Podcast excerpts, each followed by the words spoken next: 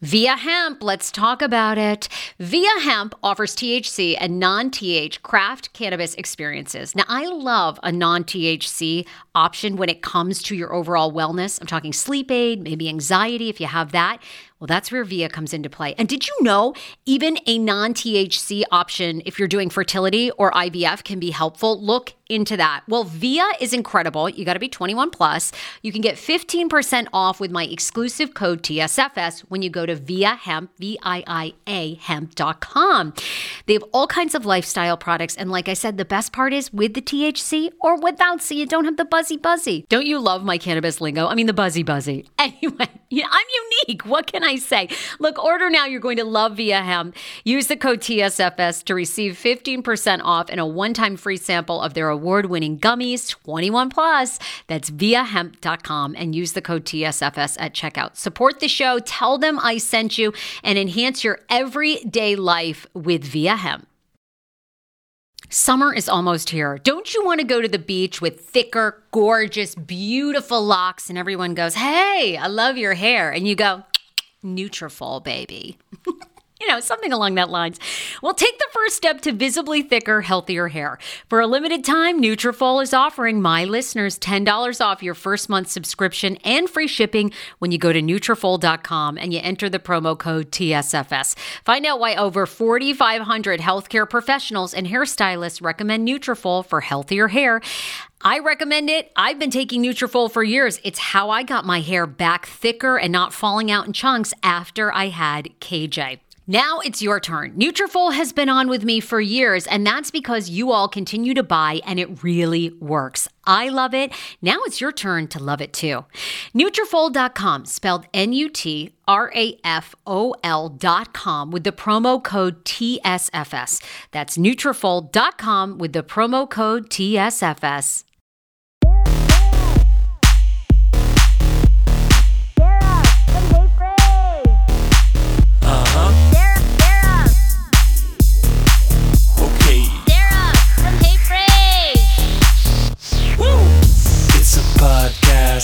Not a cast pod, hey, rage. Every day she'll make you say, oh my god, she got the scoop on pop culture news, so grab a drink, it ain't what you think, it's Sarah and her crew. The day is finally here. I feel like we're finally getting to interview some of our idols, Andrea. I'm loving it. I am getting all of the inspo. Yes, I'm so excited. Well, thank God for you. Those fucking impressions are paying off. I mean, people left and right are following you, and then they want to come on the show. Who knew? Oh, we love it. Well, no, you are so talented, but you really are. You are, and I love having you on the show, and are you kidding? You're amazing.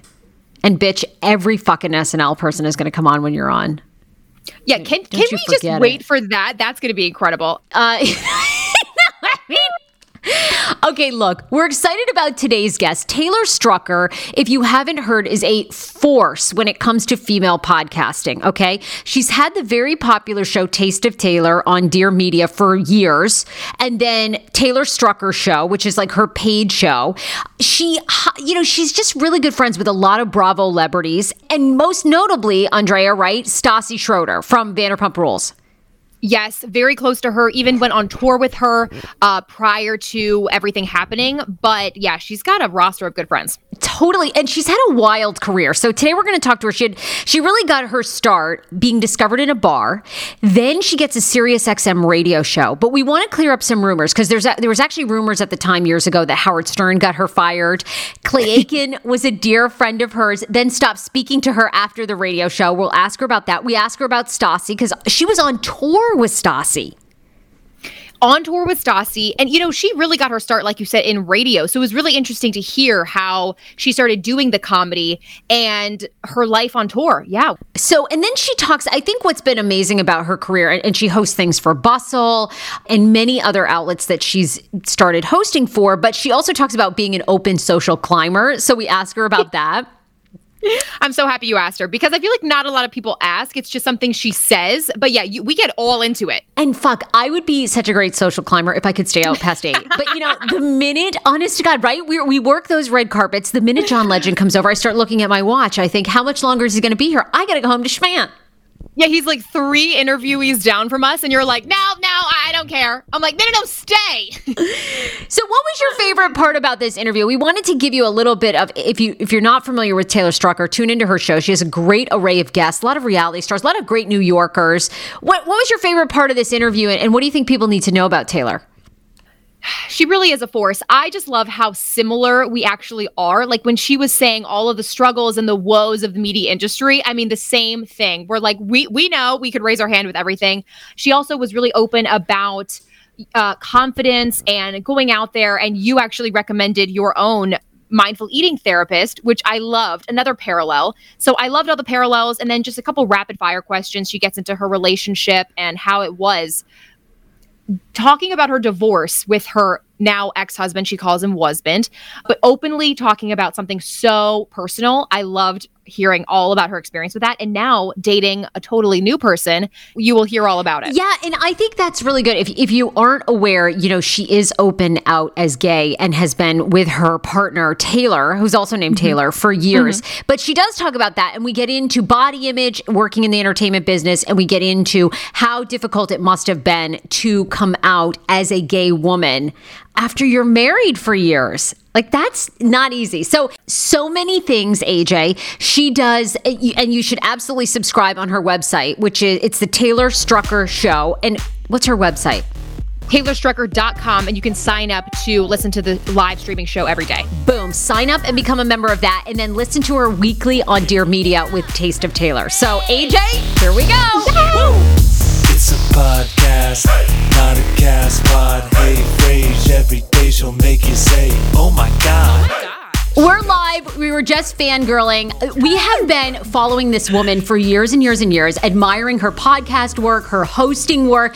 Also, we want to be friends with you, and then everyone you know on the Morning Toast, and every goddamn person you know at Bravo. We're like, every time we see you, we're like, this bitch knows everyone we want to know. The fabulous, fabulous Taylor Strucker is here. Woo! Hey, girl. Hey. Hey, guys, girl. Hey. I will tell you, if I am nothing else, I am a queen social climber, okay? That is what I am good at. I just want to let, like, okay. You see this apartment I'm in? Yes. Not a reflection of my financial state. It is a reflection of social climbing skills. This is my friend's apartment.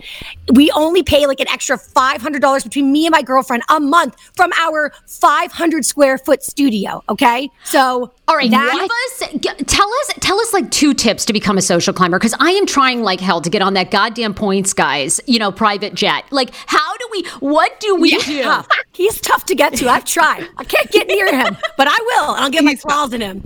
That is such a fucking good question. You know what? It's so. I will say I started at a young age because Kate Bosworth moved to my town when I was in 9th grade. So I was leaving my public school system, going to private school because I was going to lesbian training camp, which is all. Catholic school. Yep. We know. We all went. Well, you're from Massachusetts originally, and I went to Mount Holyoke. So, yes, I'm a Mount Holyoke grad. Yes, girl. Oh my God, please. Mass is the best. I love Mass. So, but basically, you know, when she moved to town, I was like, oh, I will be friends with this girl. And so it didn't really work out to my abilities, but I'll tell you this, proximity is everything. So the second you get an opportunity to get near them, no matter what, you just have to like do everything that they do and then make them fall in love with you. That's it. Like find commonality. And I guess I'm really good at what it is. I am not, you guys already had it full.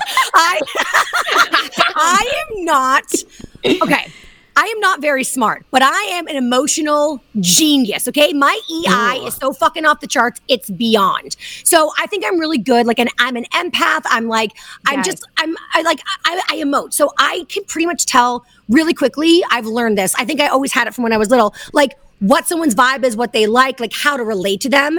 And so I did it with Kate. We were actually on a trip to West Virginia, and we were building like additions on homes and roofs for like underprivileged families in West Virginia. Okay. So we like went down as a church group, and we all stayed like in fucking like sleeping bags on the floor of a high school. And Kate was in my like my unit, but there was like 80 kids there. And so I was like, she will be mine. Oh yes, she will. She will. Like I will make her my eyes on her. Yeah. And someone who I was really good friends with in middle school who like totally fucking stabbed me in the back. Can I swear? Yes. Oh my God, we curse all the fucking time. Thank God, because otherwise I'd be like, I gotta go. If I can't swear, I'm pointless. So, but she basically we became arch enemies, and she got her claws into Kate first. She's the ultimate social climber. Everything I learned from her. And so she had Kate, and I was like, I have to be even better to undo all the bad things that this bitch has been saying about me to Kate, but like, we worked through it. And then she introduced me to my very first boyfriend, who was her ex-boyfriend. That's why I have so many self-esteem issues, but we'll get to that in a little bit. But basically, she set me up with my first boyfriend, who was like my first like love. And so that really bonded us. But when my parents made me break up with him in high school, I had to stop being friends with Kate because I had to cut ties with all. So my parents ruined my life. What? Yeah. Okay. Why? What happened? Oh, they hated him. He was like the bad boy in town. He like allegedly stole computers from the high school. Maybe. I'm not going to fight it. Allegedly. And allegedly. They were like just bad news. They figured you'd be drinking, you'd be out doing drugs, you'd be smoking weed with this guy. I was. And then so they might have known. Okay. They were just scared I was going to get pregnant, honestly, which I actually didn't do because I was kind of a prude with him, which was fantastic. But not for that long, but it's long enough. But yes. Anyway, so yeah. So, but losing out on that golden goose at such a young age, I was like, I knew I would, you know, this is psychotic. I've actually never admitted this, and I can't believe it because you guys know I'm such like an open book, but I used to have like, even in college, I'd have dreams of like running into Kate and us like being like, and it was not like creepy, romantic. It was total like platonic. We're just like best friends.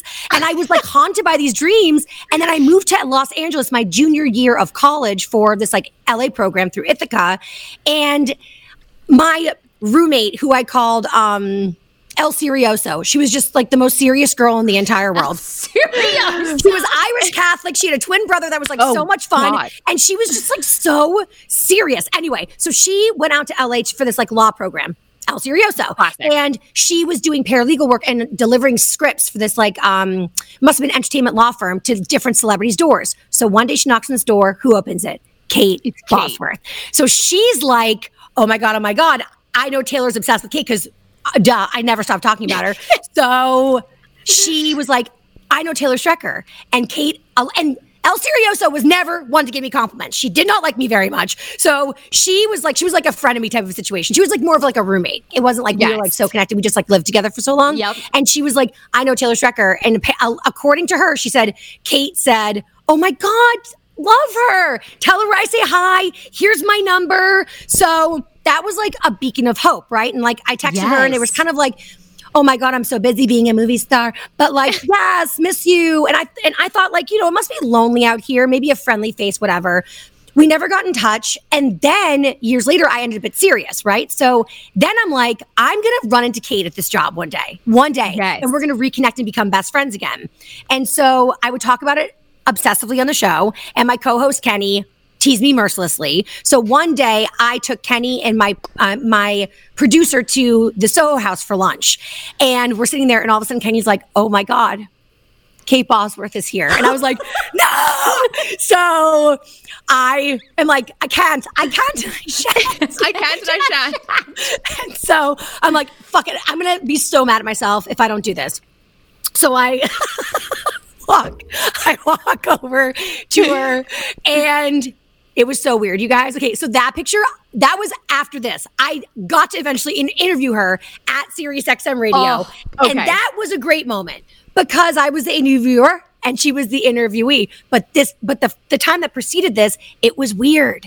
Really? Like I went over and I was like, Kate, hi. And She turned around and it was like, she just turned around like, oh, hi. Like we had just saw each other 3 days ago. It wasn't mean.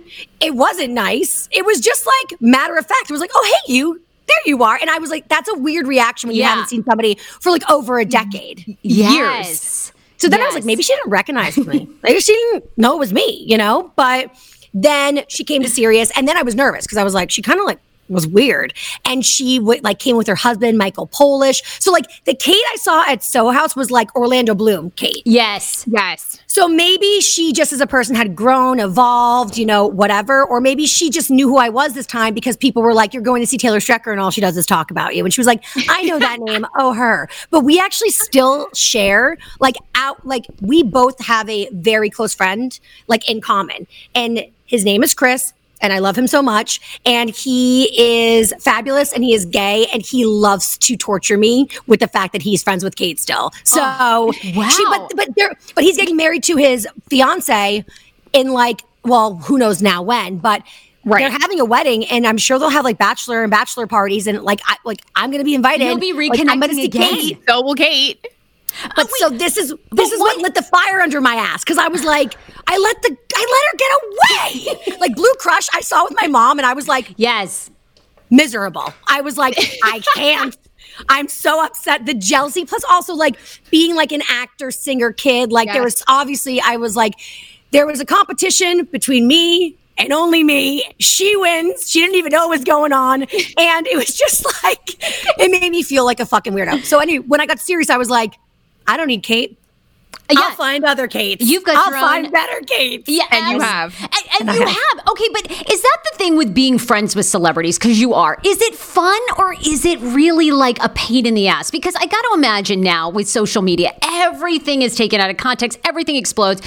So, I mean, do you go with them and they want your cell phone and they don't want to disclose? I mean, is it fun? Don't you want to be friends with us? We don't give a shit if you tell them about it. Yes, I want to be friends with you guys. No, regardless, okay?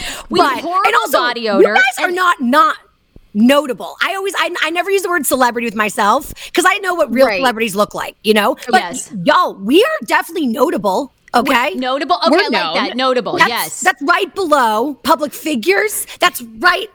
So, we're not Z-list celebrities. We're I don't know. We're in some sort of Elon Musk math equation of a subsection of celebrity that's lower. Yeah, absolutely. Right. Yes. Instagram doesn't have a category for us yet. We're right under public figure. Yes. We're top 10 season 3 American Idol. You know what I mean? Yes. If I Googled you, I'd be like, oh, yeah, I know her, you know, but exactly. We're not Carrie Underwood, you know? Exactly. You know? Okay, look, you have had so much success. Let's go back to the beginning. SiriusXM, obviously, we all three of us are women that started in radio. So you land, I actually had read that you landed the SiriusXM gig after you were discovered in a bar. Is that true? It's true. It's not a lie. It's true. And you know what's crazy? Call her daddy girls, because I'm so obsessed with everything that's going on with them. Yes, we are too. Yeah. But they actually, when I was doing a deep dive into them with all the craziness with Barstool and Mr. Seatman and whatever, I read that they got their start. It was a New York Times article, which just kill me. But literally, and good for them. But sorry, jealous and competitive. I just can't help it. Yes, we're the same. Yeah, we've been in it for so long. Come on, where was Barstool when we were 20 and a half? Thank you. Jesus. I know. So, so I was reading it, and they were saying that they were at a music festival, because that's what the kids do these days, and that they were talking about sex essentially at a bar, and that they a group of people came around them and were like, oh my God, we would listen to this as a podcast, and that's how they were discovered. And I swear to God, I know I sound paranoid. You guys know I am paranoid. But I was they fucking stole my story. Because my story doesn't even sound real, and I know it's real, and I feel like them bitches just stole my shit. That's how I feel. But we feel that way every day. I mean, honest to God, we're we feel like we basically, discovered and originated podcasts, and then every motherfucker has one. We're like, of course she's got a podcast. Right? It's I know. With radio, I'm I thought that you had to be selected. I didn't realize you could just do it. Fuck. And so now, what did they originally do? Did they place you with other people? You had a morning show, right? Yes. So what happened was, I was fresh out of college. Okay. My friend Nicole, who's now she's huge. She's Nicole huge. Morning Mashup. Yeah, Nicole Ryan. Morning Mashup. So we went to college together. We were roommates right out of college. She was the receptionist that she got the job through a temp agency at Sirius. It wasn't even XM at the time. It was just Sirius. Wow. And so I would socialize with her, and I was working in advertising, and I'm like, fuck this. I want to work at Sirius. It's super cool. I just wanted to be a producer. I was that, I don't need to be on mic. I just love this vibe. And so we were then approached by a programming director who was brand new, one of the only female programming directors at the time, and probably to this day. And she was we are doing a partnership with Cosmo magazine. So Maxim was with Covino and Rich and was always already super successful, and they're best friends. And they were like, so they approached Nicole because they were like, you're great. You're awesome on mic. And also we saw you with that friend of yours at that party that you brought. And she's got like a really cool voice and like was able to tell a story that was very captivating. So this programming director was told by her predecessor, if you can't find a radio show host, because like Cosmo was like looking at Mandy Moore, which is like wild. Oh my God. Isn't that crazy to think about? Wow. Back then, but it's like, did Mandy even want it? And like, why? But then, like, remember when Mandy was like, "Don't put orgasm near my head. I'm so proper," and it just doesn't make sense. But they were like, Cosmo didn't want their host to be bigger than the brand, but they still wanted to be somebody that represented the brand. So they couldn't find anybody that was notable. So her boss said, "Go to a bar, go to a party, any group gathering, and if you see a person talking and they're engaging more than like 4 or 5 people." In a conversation and everyone is equally engaged and they're like making eye contact, like they're including everybody just naturally, that's your radio show host. So she saw me, I was probably fucked up on all sorts of goofballs. And I'm just like, and holding court. And so the next day she reached out to Nicole and was like, I want you to audition with that friend of yours. And she was like, she's my roommate. So we auditioned. It was written. It was like live to tape. It was, and it took months. So I was auditioning like on my dinner breaks from my ad job, because like that's how long the hours were. That is a discovery story, Taylor. That is amazing. Thanks. And then I got the call. Good news, bad news. Oh, bad news always. Nicole didn't get it. What?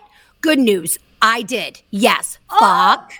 So then I had to go home to my apartment with my roommate, best friend, and be like, so did you hear the news? No. You didn't get it. Thank you for nobody telling her. And she had just... Tell her? She had just passed up, right? She had just passed up a promotion. Don't forget, she's at the receptionist desk. And they tell her, don't take the promotion that you just got in marketing, which is what she went to school for, because you're going to get this show with Taylor. Like, everyone said yes. And then last minute, she said something in one of the auditions that, like, the tippity top of the totem pole at Cosmo did not like. And that was it. It was as simple as that. And, like, everybody at Sirius tried to fight it, but, like, it was Kate White, the editor-in-chief of Cosmo. She just said, wow, I don't like what she said. It's not on brand for Cosmo. And the irony was, I thought it was very on brand for Cosmo. It was like this thing about a blowjob. Anyway, Cosmo's known for giving out the best blowjob tips. You know what's interesting? Cosmo thought at the time, I can't speak for the brand now, but I was shocked because Cosmo under Kate White, and I love Kate White. I want to be very clear on that. But Kate was a little bit more of a lady. And so she kind of wanted it to have like, yes, it's about sex, but like classy. You know, I'm not a regular skank. I'm a classy. Right. Oh my God.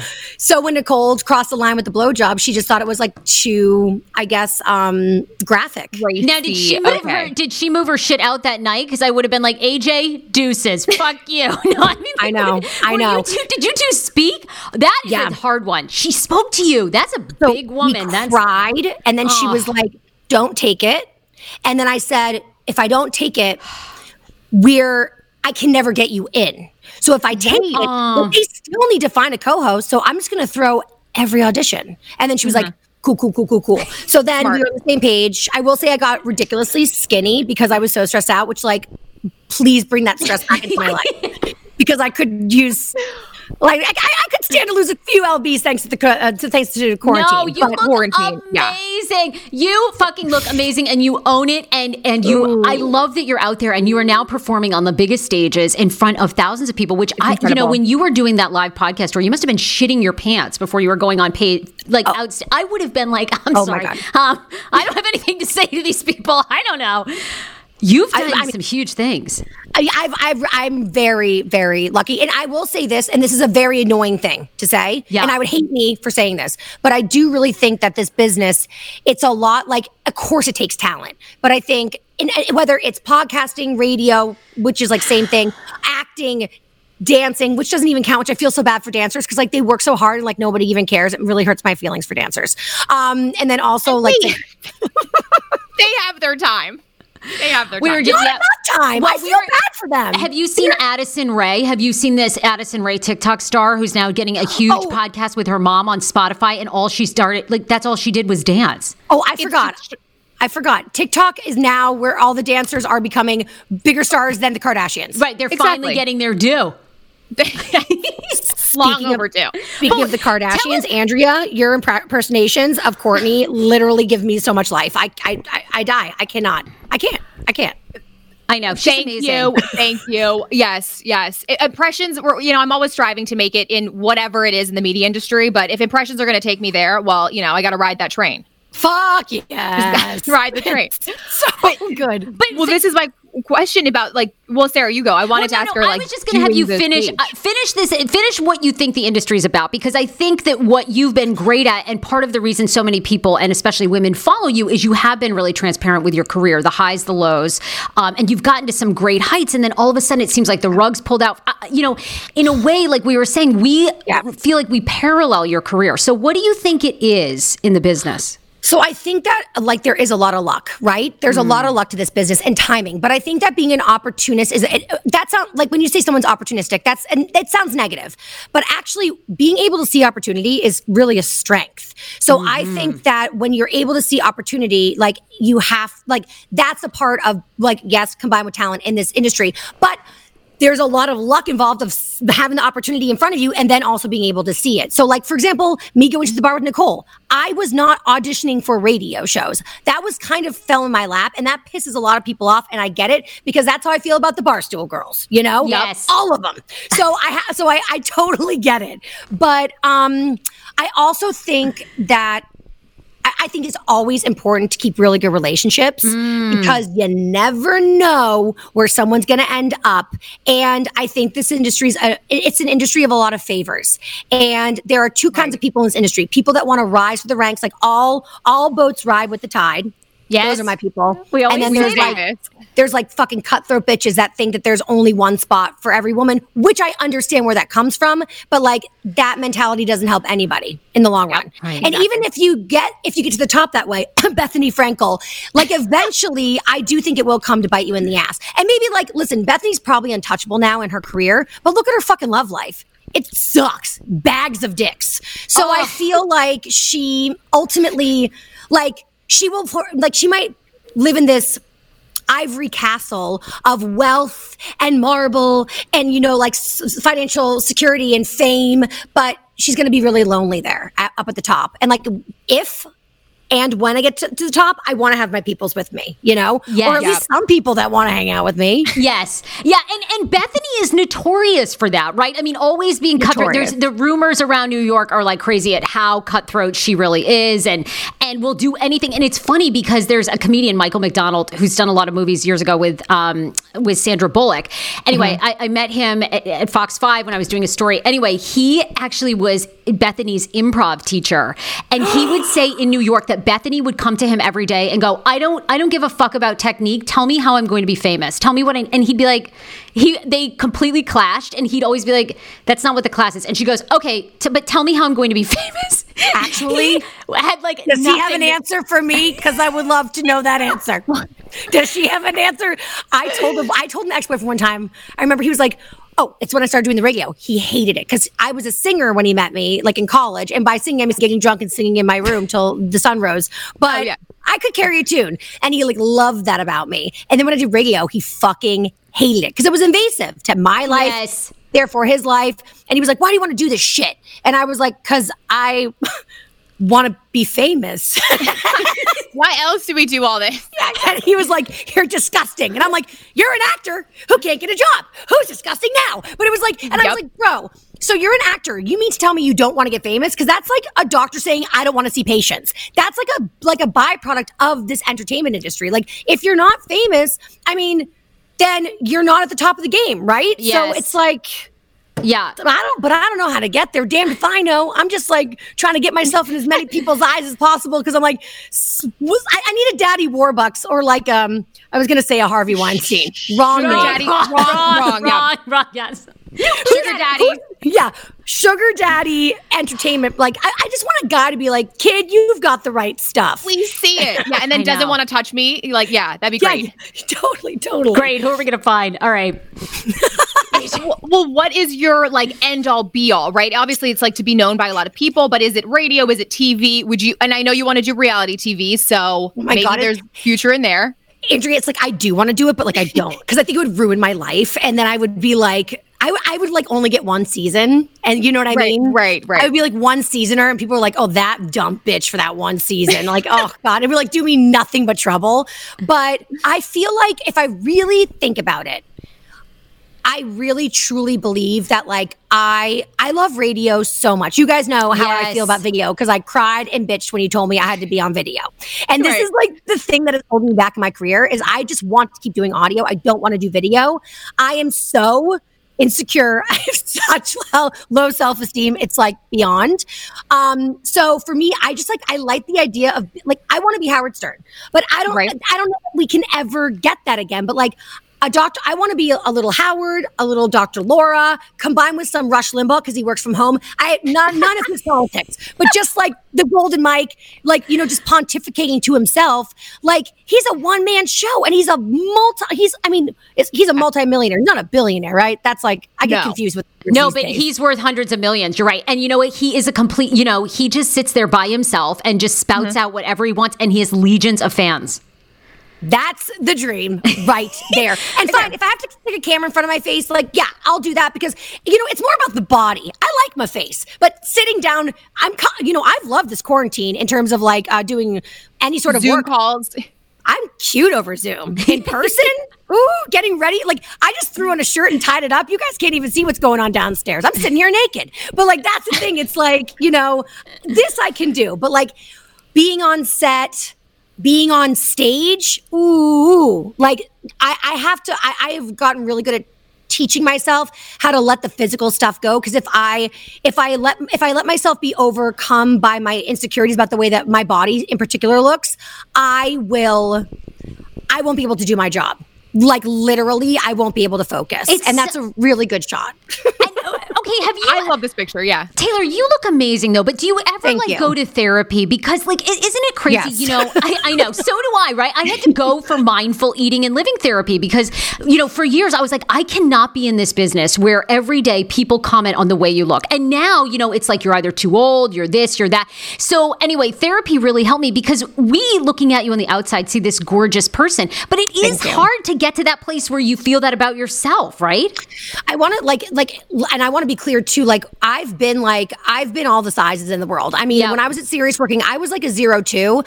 I have always felt exactly the same, regardless of the size, regardless of the number on the scale, as I do right in this moment. But when I look back and go, I felt the same way, but I look so different. That's like, that makes me sad. So like 100%, I like, it's something I need to tackle and deal with, but I learned to like get over it when I started doing Getting Younger, which was like 4 years ago. And I was at a weight that I didn't like, and I got this great big opportunity. It was my first time I ever got to really host something on video. Yes. For those of you who don't know, it's the after show for Younger, the show on TV Land. And it was such a great opportunity. And I remember thinking like, I can't do it. I'm not thin enough. And I'm like, Taylor fucking Strecker. Yep. They hired you because your personality. They don't give a shit what you look like. You're not a fucking model. Your personality, that's what you need to do a good job at. And just like find stuff you feel kind of confident, kind of cute in, and just like let it go. And I will say that like, I realized in that moment that it was because like all these people were meeting me for the first time, the way that I looked. My issue that I really couldn't let go of were like the mean girls from middle school or high school or like maybe some people that I was related to through marriage, like looking at me and being like, she's fat. She doesn't look good. She should lose some weight. It was like, it's those voices that like are the thing in my head. So like, I got to really figure out how to let that shit go. But like, at least I can see it's there. But I had the most amazing mindful eating and living therapist for you. I went through, I will give you her name. She is like, she's magic. And I went through exactly what you were going through. And oh my God, hated myself. I did every diet. And my family members would comment. They would like comment on everyone from my mom, my uncles, my gunkles would be like, oh my God, you've gained so much weight. Like you'd be so cute. I even at Mount Holyoke at an all women's college, my journalism professor at the end of the class, she was like, okay, what do you want to do? And I was like, I really want to be like Oprah, like the white Oprah. And she's like, Sarah, they do not put fat girls on TV. Like a dead You were lying. No. Oh no. They're first of all, all women's college.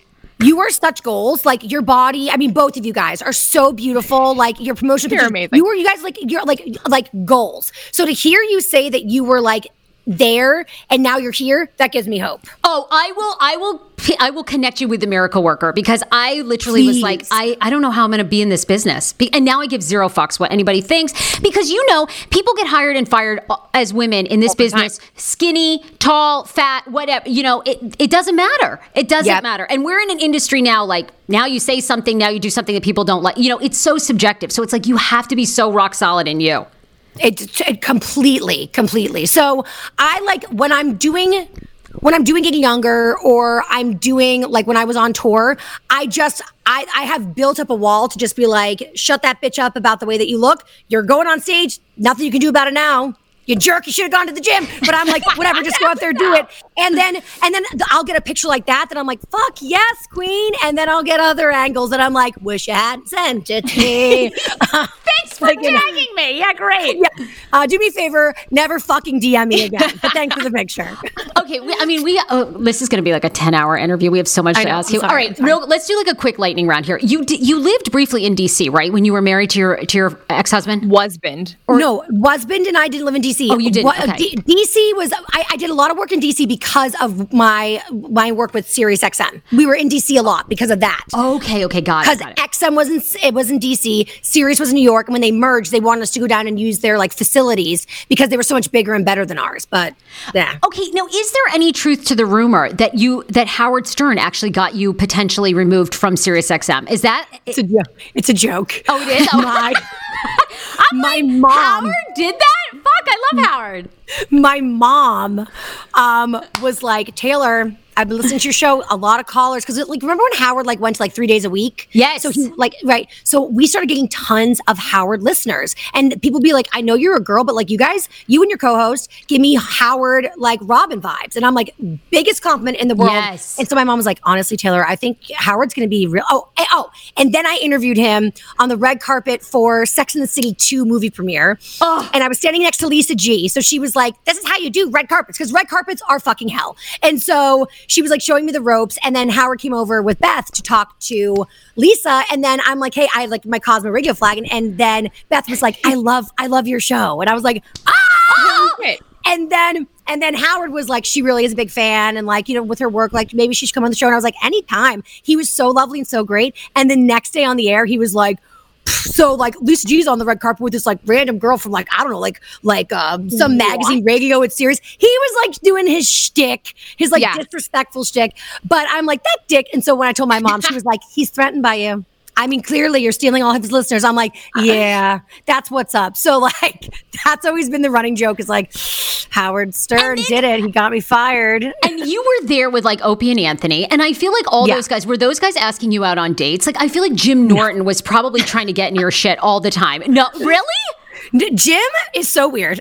Yeah, I know. Jim is like, I mean, I respect him as a comedian, but like, Jim is just like not friendly. Yes. He looks so cold and just frightening. Yep. Yes. Yep.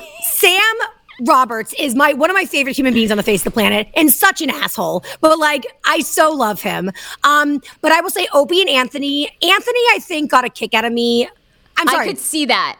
Opie got a kick out of me. Okay, got it. Anthony, I don't think he liked my strong feminist vibes. I'll put it that way. Yeah, I don't see him liking that. No, they kind of came for me on their show. I forget how it even started, but like I was so quick to be like, yeah, and like I like have like hair on my asshole. Like I was so quick to like desexualize myself. Yes, that they didn't know where to go, because like especially with old school radio guys, like, basically just shitting on women. You're stupid, you're fat, you're ugly, you're not good enough, I'm the king, like you're the jester. That's so the dynamic. So when there's a woman that's like can go toe to toe and fight back and be like, oh, I'm not about being sexy to you, like I'm about like my opinions, it kind of disarmed them. And Opie got a kick out of it. Anthony didn't like it that much, but like I fought crazy all the time with the Maxim guys, with Covino and Rich. I mean, like we were in like, we got in real ass fights that like went to weddings, like screaming, like I mean, really? No, you're like in the radio old school days. And it's funny because one time we were featured when I was on the Kane Show as Opie and Anthony's Jocktoberfest, and so it was just like them ripping our show, like playing clips. Yeah, I know. And that's what they were doing to me. I know. I wanted to just send them a picture of myself like fingering me, but I was like, you know what? They'll enjoy that too much. So I know. No. Yeah. They love it. They will love it. Yeah, I know. So, and are the Maxim guys still there? No. They moved to L.A., and I think that they're still together because Rich left the Morning Mashup, big mistake, and, then Nicole kind of took over for Rich, in my opinion. I mean, she's like one of my best friends, so of course I'm like, yes. She's the queen of the show. But like, she is the queen of the show. But yeah, I mean, it's tough being in radio. Radio's... I much prefer podcasting, actually. It's much more civilized. Yes. It's much more female friendly. Yes. And now I have my podcast, Taste of Taylor with Dear Media. Talk about a company night and day. Serious, I was just like, I never really felt support. When Cosmo was gone, I never felt supported at Serious. And literally Dear Media is the complete antithesis of that. Like, Michael Bostic is their CEO. He also does his podcast with his wife, Skinny Confidential. Yes, yes. He is so respectful of me. I can't even tell you. He's been so supportive of me and everything I do. Like he's wonderful, and he is like he basically has built an empire to support female voices in a male-dominated, again, here we are in audio, a male-dominated industry. But he knows the advertiser dollars want to go to women. Yes. Not fucking men. So actually, in a radio show that caters to men, I mean, yeah, I guess like what? Cars? Sports? Yes, like sports, what cars, do men want to buy? Beer? Yeah. Like, outside of that, like grills, what really is there? Women are they're the spenders in the family. Definitely. They're the consumers. So ultimately, advertisers want to get to women, and Michael gets that. So he is like the biggest feminist aside from Obama that I know, and I love him for it. So that is a good thing, is that there are now, I'm seeing these, and also he's a millennial guy. Millennial guys are different than like Definitely. A boomer guy. Yeah. So I do think the tide is changing for better for women in particular. But, I will say, I think that podcasting, like for women, I think that there's still just like miles to go in a good way. Like there's still, we're not even near the tip of like the monetizing of this industry. So we're in a good spot. That's good to know, but do you feel like it's so saturated? Because Addison Rae, TikTokers, everyone's getting it. What's the future of podcasting, though? Hero Breads. Oh, my gosh. Chef's kiss. Do you love carbs? I'm obsessed. Give me a croissant. Give me a tortilla, baby, every day, slathered with some hummus. Yes, please. And then a lot of veggies, a little turkey burger in it. Okay. That's my own proprietary sandwich. Thanks. Hero Breads right now offering 10% off. Go to hero.co. Enter the promo code TSFS. You are getting 10% off. Now, Hero Bread is so delicious and flavorful, soft, fluffy. In fact, so fluffy that KJ loves it slathered with butter and cinnamon every day. They're known for their products to have 0 to 1 grams of net carbs, zero sugar, and high in fiber. So what are you waiting for? Don't give up being a breadhead. Hero Bread is offering 10% off your order. Go to hero.co and use the code TSFS at checkout. That's TSFS at hero.co.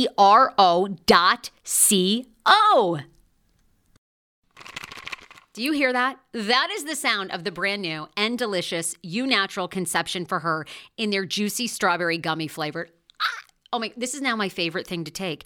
It's a fertility aid. If you haven't heard about them, they are unbelievable with thousands of 5-star reviews on Amazon. Go and read them for yourself. And they're famous for their Conception for Her and Conception for Him formula, which Schman, my hubby, has been taking for over a month because it takes two to tango. Conception for Her fertility aid is well-researched, baby. They have ingredients like ashwagandha, zinc, magnesium that can help you on that journey to have a healthy baby. So what are you waiting for? Go and order now. You're going to love it, and I want to hear from you. Check out You Natural on Amazon and use code Fraser20 for 20% off Conception for Her, Conception for Him, and the Conception Bundle. That's EU Natural on Amazon, or follow the link on our website for 20% off Conception for Her, Conception for Him, and the Conception Bundle with the promo code Fraser20. That's F-R-A-S-E-R, the numbers 20. The wait is over. That's right. Season 5 of The Kardashians is here. Just when you thought life couldn't get any faster, they're punching it up into overdrive. Kris, Kourtney, Kim, Khloe, Kendall, and Kylie are back and continue to defy expectations in all their endeavors. So get ready to go behind the glitz and glamour of the most iconic family on television. The all-new season of The Kardashians premieres May 23rd, streaming on Hulu. 10 years ago, I lost 60 pounds mindful eating, and today I have kept the weight off. I never think about food. I never count calories. Honey, I don't even use one of those darn trackers or apps. I live with food freedom, and I want that for you if you are ready and you want it. And that's where My Optimal Body comes into play. Visit myoptimalbody.com to request an appointment, and be sure to let them know that the Sarah Fraser Show sent you so you can qualify for a free personalized assessment, plus a bonus free 30-day supply of their gut repair product when you sign up for a customized plan. That is myoptimalbody.com to request an appointment. Why I wanted to partner with Dr. Applin is because he is a doctor that gets to the cellular and gut reason of why you can't lose weight and keep it off. They also work with your mental capacity as well. So many of us are emotional eaters. They address that, and their clients see long-term success. If you are ready to lose weight, keep it off, and you don't want to do crazy Ozempic, myoptimalbody.com. And tell them the Sarah Fraser Show sent you. How ironic. I love this. Got a new podcast for you to listen to. Yes, I do. It's the Dr. John Delony Show. Schman and I were actually playing a clip from Dr. John's podcast because he was doing the topic of Are Youth Travel Sports Ruining Families? Well, Dr. John Delony has over 20 years of sitting with families and dealing with hurting people and mental health issues. He has a PhD in counseling. Delony walks alongside real people as they navigate tough decisions. And this is actually something that I really enjoy about his show. It's caller-driven. I feel like I'm going to have to get a caller-driven show, Dr. John. I love this. Anyway, listen to the Dr. John Delony Show wherever you get your podcasts, or you can follow the link in the description of this podcast episode. I always make it very, very easy to find my sponsors and people that I partner with. So start downloading and listening today to the Dr. John Delony podcast. Enjoy. It is saturated, but the audiences are good. They know, like, cream rides to the top, you know, like even like watching any clip of you guys, like your energy is so fucking high and off the charts. Same with me. That's why we're all fucking good, you know? Yep. And so that's the thing is when someone listens to an us dynamic, you guys dynamic, me and my co-host dynamic, they're like, they can never go back to like slow and boring.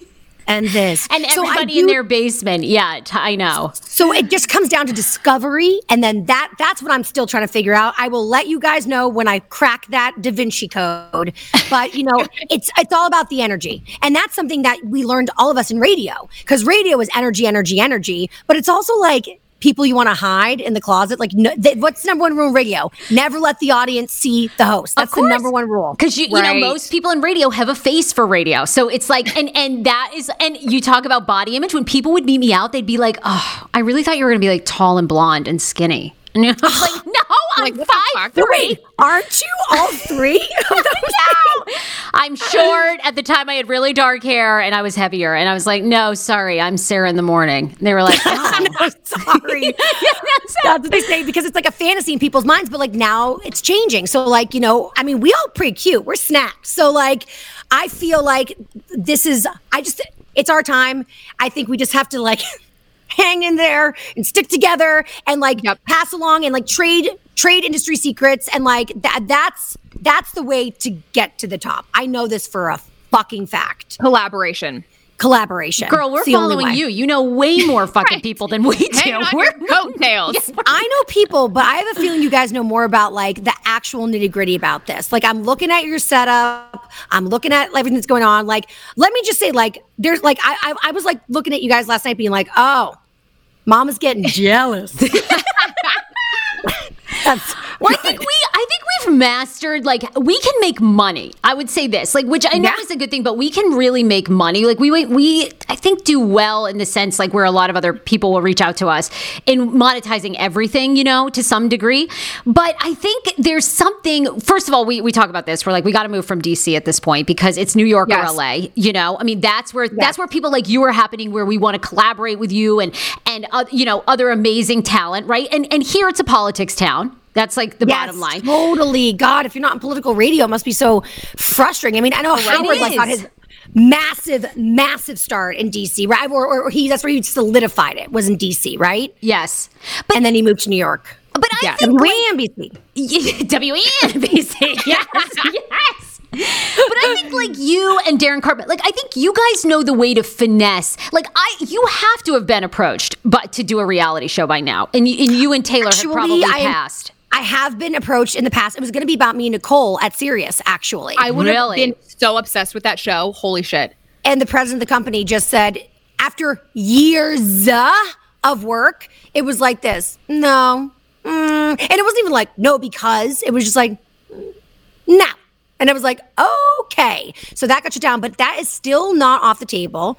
And actually, where something is in the works right now, but I don't know. I mean, we're saying massively preliminary. And this has been a project that I've been working on. I'm not even joking.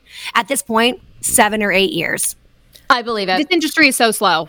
It's so slow. Until it's not, and then the next day they're like, "Oh, come to set." And you're like, "Oh, okay, let me grab my stuff." Like, what? I know, but then I'm scared for that. Like, I die for reality television, but now that, like, I'm a business owner, and, you know, like, if there was a reality show about my business, let's say, I would be very. I don't think I would have the strength to say no. But I think that maybe no would be the right choice. I would definitely need to be like Kris Jenner, that shit, and be like an EP. Show, you know? Yes, okay, yes. By the way, because you love pop culture like we do, who do you think the mastermind is in that family? Do you think it's Kris or do you think it's Kim? I think it's Kris. I think she's the devil, right? She is the devil. The devil works hard, but nobody works harder than Kris Jenner. Like, and also even with this Kanye stuff coming out, which I know is like so sad and like wild. Yes.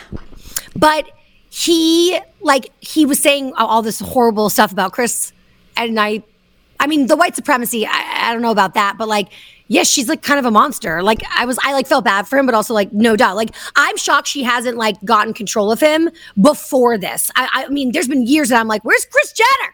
Right. You can rein him in. But I always thought maybe she thinks he's, like, a super duper talent and has, like, respected his, like, genius, because he is. I mean, he's so, like, when he's good, he's so fucking great. Like, nobody can touch him. So I think that she maybe had this, like, fangirlness with him, and now it's just, like, he's threatening the brand and everything they built too much, and, like, Kris is going to, like, shut it down. And I don't know how, but we will see in the next coming days. It is going to get juicy. I know. It's so hard to know with that family, though, because, like, we always go back and forth. Like, is this orchestrated? I mean, they are the masters. I feel like that Tristan and, you know, Chloe thing, you know, was just, it worked perfectly for that season that they needed. You know, it's a tough one to figure out. She's a PR maven, and that's something that I can tell you I fucking blow at. So do we. That, I would say, that is one of our kryptonite weaknesses. Like, if you can spin your shit into what, like, I wish we could do that too. I feel like that's all three of us. Yes. Marketing. This is what we're doing. We're going to focus on marketing. Well, you guys got marketing, so I'm going to copy you. Marketing, promotion, and then just like the general, like pushing it all out there. We got good products. It's just a matter of how do we get more eyes on it. Yes, let's call Kris. Let's call Kris Jenner. Fucking, we need. She seems like she's wrapped up in some things though, but. Just a few. But we'll contact her. Yeah. We'll contact her. Okay, Taylor, but I want to know this too. Your personal life has been very public. I think it is so brave. It has to be hard. And obviously we've all read a lot about, you know, you call him your husband, right? He recently has a new nickname. His new nickname is also Chad now, because a co-host that joined the show recently. I've known her since I was 17. The world brought us back together in like such a random way.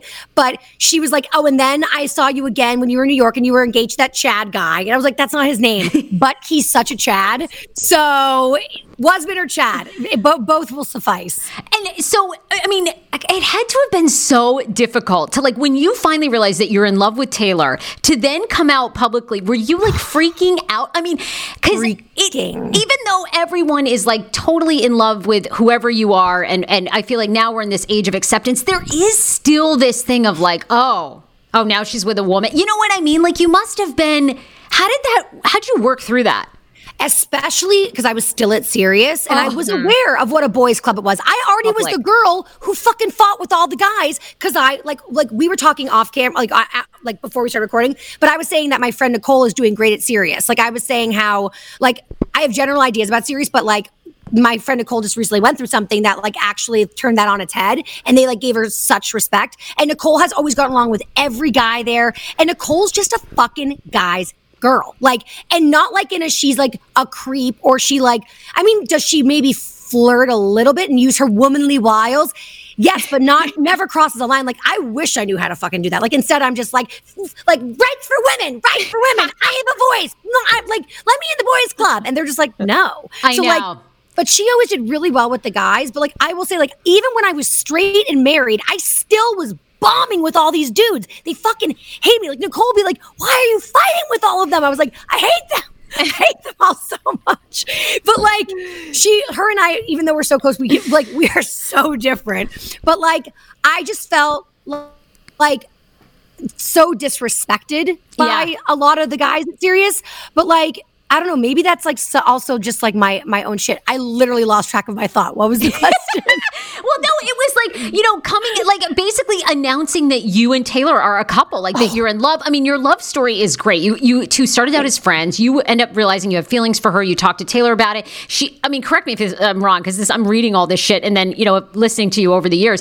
But basically, eventually, you guys figure out you have feelings for each other. You start dating. But I mean, okay, yeah. What was the job pressure like? What was it like to really admit to your family and people like, I'm in love with this woman? And so you had to keep it quiet, right? For like over a year while the divorce was getting finalized. Over a year. So here's the thing. So I was already not loved as a woman at this company. And now I'm like, I'm going to come out as a lesbian. Like, no wonder. She is a man hater. But I have to say, being gay or in a gay relationship or whatever has actually made me love men so much more than I ever loved them. Because like being it's kind of hard sometimes. I'm just going to be honest. Right. Oddly, I'm the man one in our relationship because I'm older and it was more established when we got together. So I've kind of like filled that role more. And I'm like, I looked to my dad and I'm like, Dad, I'm so sorry. Like, you're not just a wallet to me. Not that Taylor makes me feel like that, but you know what I'm saying? Like, I'm like, it's hard being the breadwinner. This is fucking stressful ass shit. No wonder you guys are such dicks. You got to blow some steam off. This is some pressure here.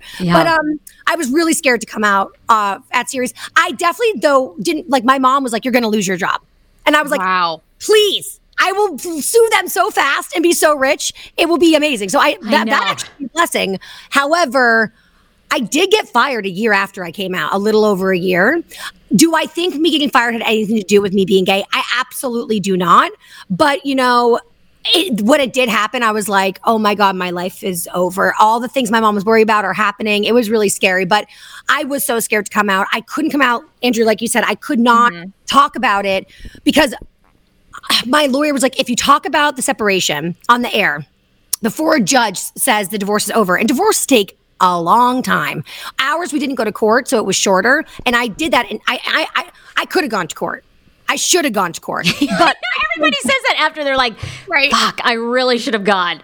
But actually, Sam Roberts because I'm so close with him from Sam and Jim now. He was like, Taylor, you have a career and like you are making money, and like if you spend your energy in this negativity for one more second, because I got a divorce because there was just so much obviously negativity. Sure. He's like, it's going to suck everything that you have out of you. Just put that energy into fucking work. And I was like, you're 100% right. He's like, you'll make up the difference in the money that you feel like you were owed, whatevs. So I'm like, you're right. So it was faster than most divorces, but it still took time. And my lawyer said, you can't talk about it until until a judge signs those papers. So it took about 6 months to get divorced. So I couldn't talk about even the divorce for 6 months. So by the time I was able to announce the divorce, I'm in a lesbian relationship. And I'm like, the audience can't handle it. It's too much information. Like, they're going to get so confused. Like, I felt like I just told somebody, like, Santa wasn't real. Like, and now this, like, it's just like, and he takes it up the booty hole. Like, I can't do this to the audience. It's too much. So, but then what happened, I was like, I was having a hard time with my family accepting it. And it was really a struggle for my parents. Now they're amazing, so I can freely talk about it. But like, it was very difficult. And so it was a combination of, I had to wait because of, you know, the legal issues. And then it was just like, I was scared. I was a scared little, you know, girl who didn't want to upset mommy and daddy or like embarrass them or whatever. And I also was like, plus once I come out, I better fucking be sure. I mean, because that's like kind of a big maneuver. And then like, what if it doesn't work out? Like, I still want to, if it doesn't work out with her, I want to find another rich dude to support me because I'm in the industry. So it was a lot. But when I came out, I immediately regretted it. You did? Yeah. On air. I came out on air. I cried and I said, I shouldn't have done that. My private life is my private life. I didn't owe anybody that. Why did I do that?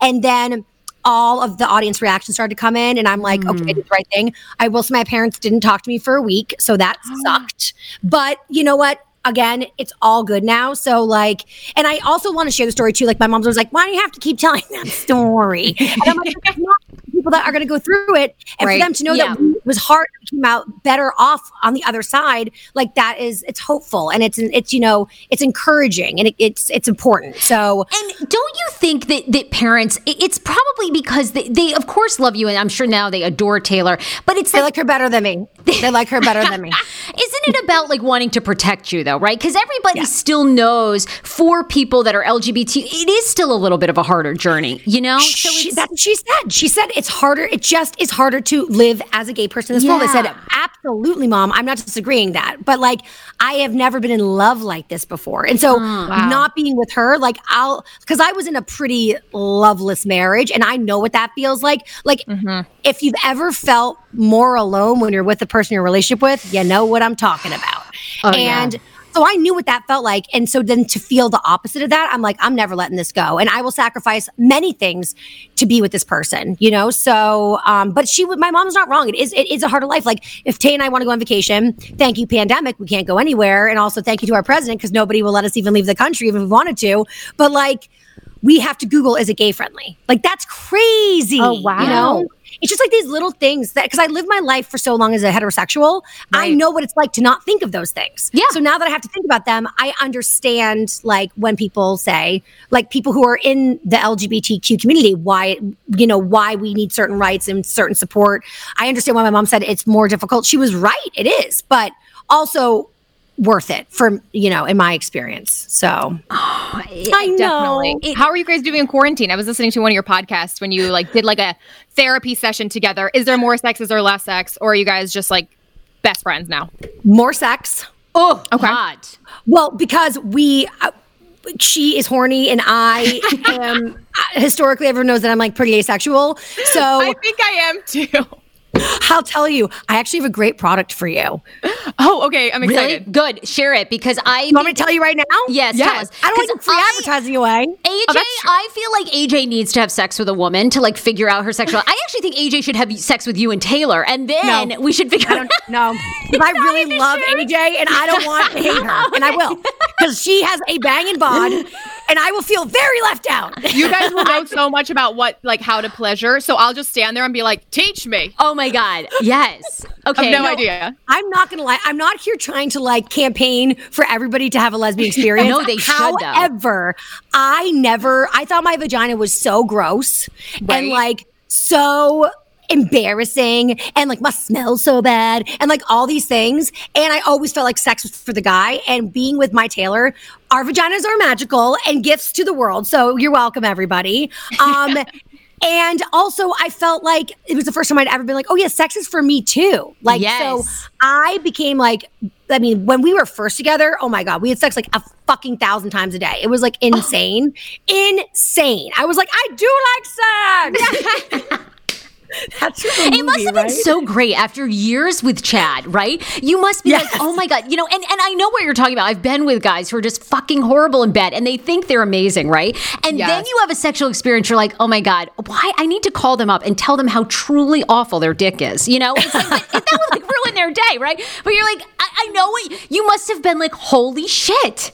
This is amazing. Like, I was like, oh my God, I get why people like sex. It makes so much sense. Meanwhile, I've been on Cosmo Radio for years, giving horrible sex advice. Horrible. I'm sorry. I apologize. Oh, this is, you guys are so cute together. You're so sexy together. I love it. Oh my God. I love that picture. You two are so smoking hot together. And I love it. And you guys are going to be like Hollywood royalty lesbians, which I think is. Girl.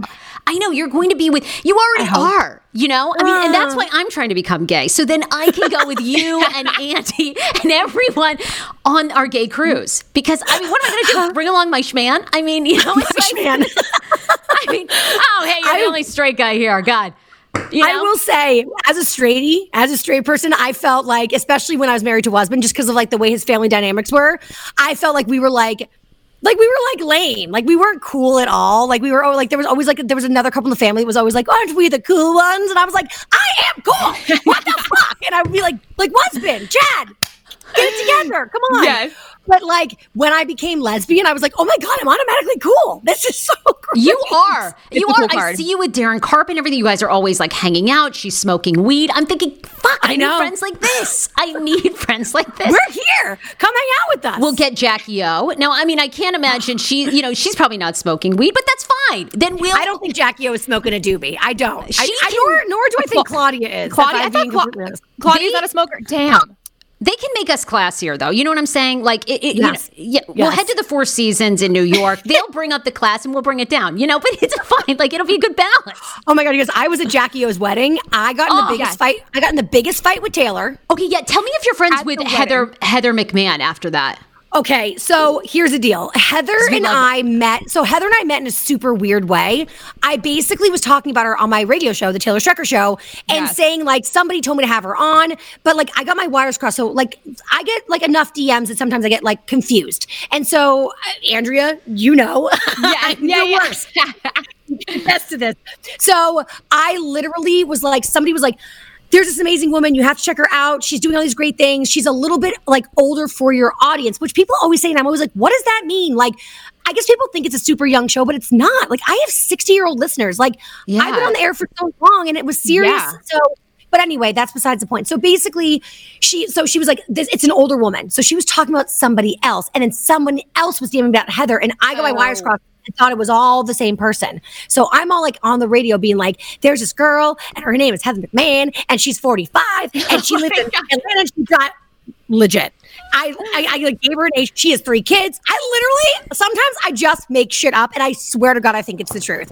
So I then see that I'm tagged in like one of her posts. This is like she was like going viral because of Britney 911, but she was probably still like 100,000 followers. But like now she's just like, 500 blowing up, yeah. Oh my God, and so deservedly so. She's so fucking talented. So she did like an Insta story where she was like, "So I just want to say thanks to this girl Taylor Strecker for shouting me out on her radio show. I'm not 45. I have no kids. I'm 30 something. I live at home with my mom." And I was like, "I want to die. Like literally drown. I want to drown myself in the bathtub." So I reached out. I was like, "I fucking am so sorry." I'm like, "You just have a really nice house and you have like a really great car, so I just assumed you were older." And she was like, "I live with she's rich." Yeah, just rich. Right? So anyway, oh my God. So we recovered from that. Then she came on the show. We like super hit it off. I have to tell you, she is so busy. It's beyond. And actually, to be fair, I've been on her podcast since the wedding, and she's so wonderful to me. So like, Heather's just fucking busy, but. Honestly, if Heather never wanted to talk to me again after that wedding, I would understand because I was a fucking monster. No, you sound amazing. You sound like the drunk that I am, you know, because last year I got married and I went to my bachelorette party that my mother-in-law and sister-in-law threw. I got so hammered. I smoked weed. I gave my mother-in-law a lap dance. And believe me, like after they did not speak to me, like it was bad. It was so bad. And I'm like, this is my own fucking family 1 month before the wedding. Like these people still think I'm trash. I told off my sister-in-law's best friend when she was filming me, I was like, bitch, give me that fucking phone. Why are you filming? I lit up the whole, this whole wine bus. And I figure in my mind, that scene at Jackie O's wedding with you and Heather McMahon and the Italian Stallion, I picture being that. And I think that's the kind of drunk I am. I know I want to be friends with you because you're famous, but then I'll also fucking light you up after, you know, a bottle of wine. You know, it's just like, I cannot wait to hang out with you. I feel like it's going to be crazy. I'm so excited. I can't wait for this fucking court to be over so we can hang fucking out. But honest to God, Heather, like, honestly, like, I sat there and I was browning out, so I don't like fully remember, but like, I remember enough of the bathos to know, like, I was sitting there like crying, like, she's mad at me. And Heather's like, why? And Heather was sick, so she wasn't drinking. Oh, shit. Sober? Okay. Fuck, I hate when they're sober. That was like my mother-in-law. They remember play by play. I was slamming martinis. I thought martinis were like an aperitif. Yeah, refresher. Yeah. So... Not bueno. But anyway, I love Heather. I hope Heather still likes me. Oh, like, she does. Yeah. But whenever I DM her and she replies, I'm like, oh my God, thank God we're good. So I think we're good. Okay, we got to do a light. AJ, ask a question, then we got to do a lightning round because I know it's been an hour now. Yeah, we're like in love with you, but I know you have to go. What? I had something. But then, you know, I don't want to get like too long-winded, but things that you wish you knew as a young person now, like now there's Barstool, now there's all these things, like what do you wish you could tell yourself? Just like, don't give a shit and put your content out there. Cause you know, I'm actually interviewing you for advice, career advice here. Okay. Yes. I'm going to ask you, are you kidding me? You're fucking blowing it the fuck up. I'm like, I don't even know how to make a TikTok video. Okay. So my advice, Jesus. I guess I would say learn all the technology, like learn how to edit. That would be my number one piece of advice. And like tell myself, like, could I tell myself about technology that was coming up? Oh, yeah, sure, yes. Yeah. Like, tell us. I think I would say to myself, Taylor, there's this thing called social media that's going to start happening in college. You're going to ignore it because you don't like emails, but you need to start paying attention right off the bat and like really focus on it because it's going to be something that you will make money off of someday. And it literally, if you want to be a celebrity, this is your generation's way of doing so. So like, don't poo-poo it. Don't think you're better than it because you're not, bitch. Because if I had gotten on that train sooner, I might be in a way better spot. Oh God. No, we hear you. Okay. We're going lightning round because we asked people two questions. All right. True or false? Will you ever have Clay Aiken on your reality show where you confront him? False. Never want to talk to him again. I love that story. Fuck Clay Aiken. What is he doing? Running for Congress or something in Oklahoma? Yes. Yes. That motherfucker. Yes. Fuck him. And you know what? He's one of those people I don't even feel bad about talking shit about. I don't even care. He never spoke to you after you. That is not weird. Isn't that so fucking weird? I got fired. He never reached out. He was my last show I did before I got fired. Now I don't think I got fired because of him, but like I think he thinks that, and then whatever. I don't know what's up with him, but he clearly didn't like me beyond my radio show at Sirius. So such a user. Yeah, I know. Okay, we have a listener that wants to know: have you been getting more hate for speaking out on political issues? Yes. So much, but honestly, I don't care because like I'm seeing it through a different lens now, and this is brand fucking new for me. I was like such white privileged, like blind little bitch just floating through life, and when my eyes were opened, I was like, oh, it just toppled on me, and then I was like in my feels, but like that's why I'm allowed to like let it slide off because I'm like, listen, I really feel like.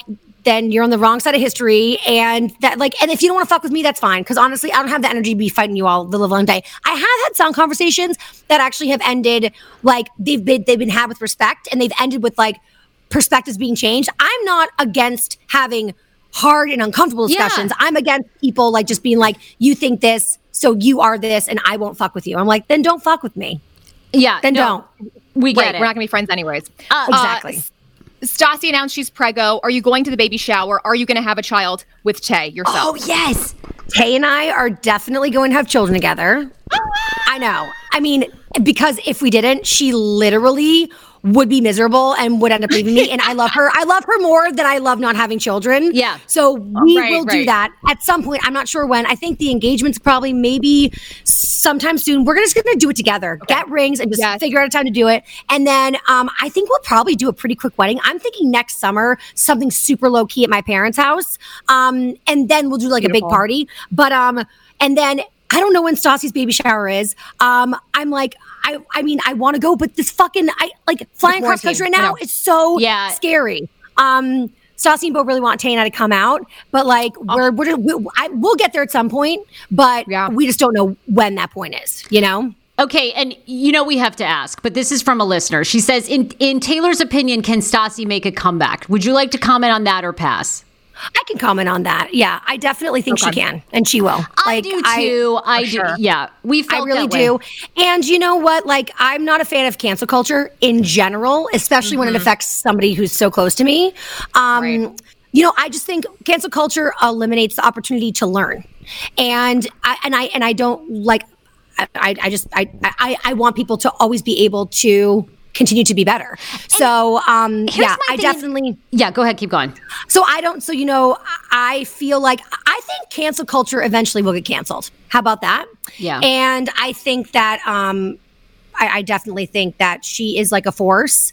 And, you know, I think that she is fascinating and she has a huge fan base and they're always interested in what she's doing, and she's living like so many incredible things right now. I mean, she's having a baby, eventually she'll get married. So I believe that Stassi will definitely have a comeback. Good. Yeah, and I'm with you. And look, you know, you speak for a living, right? All of us who are in this business, whether you're in reality, whether you're on TV, when you put your life out there, you're not going to get it right every day. You know, you have to learn, you have to and have conversations with people. But yeah, if we cancel everybody, how does anyone begin to learn? How do they know? Exactly. Especially when people have massive platforms of probably very like-minded people. So great point. What an amazing opportunity, you know, for everybody to learn together type of a situation. Okay, last question. People want to know, when was the last time you had a failed audition?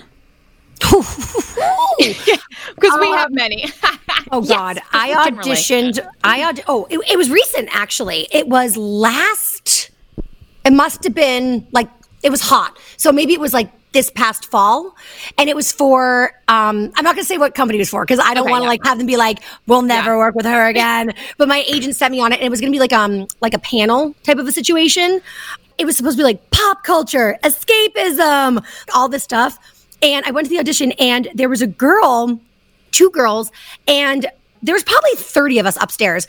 It was a chemistry test. So I wasn't sure if they were testing, what four of us worked the best together or what. But when I got down there, it became very evident that they had already picked two people, and those girls were running the fucking ship, which is fine. Who knows? Maybe they was maybe it was they developed the concept and blah, blah, but they did not like me.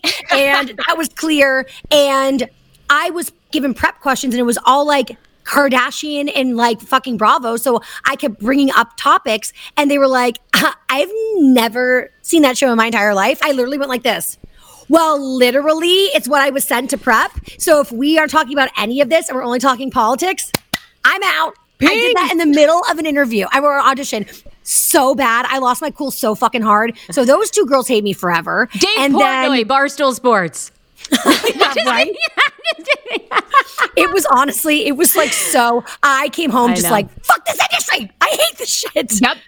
Oh, it was so awful. And then also I know we have mutual friends. And so I know I'm going to run into her. I just hope she's so self-involved. She doesn't remember me, but I will never forget her.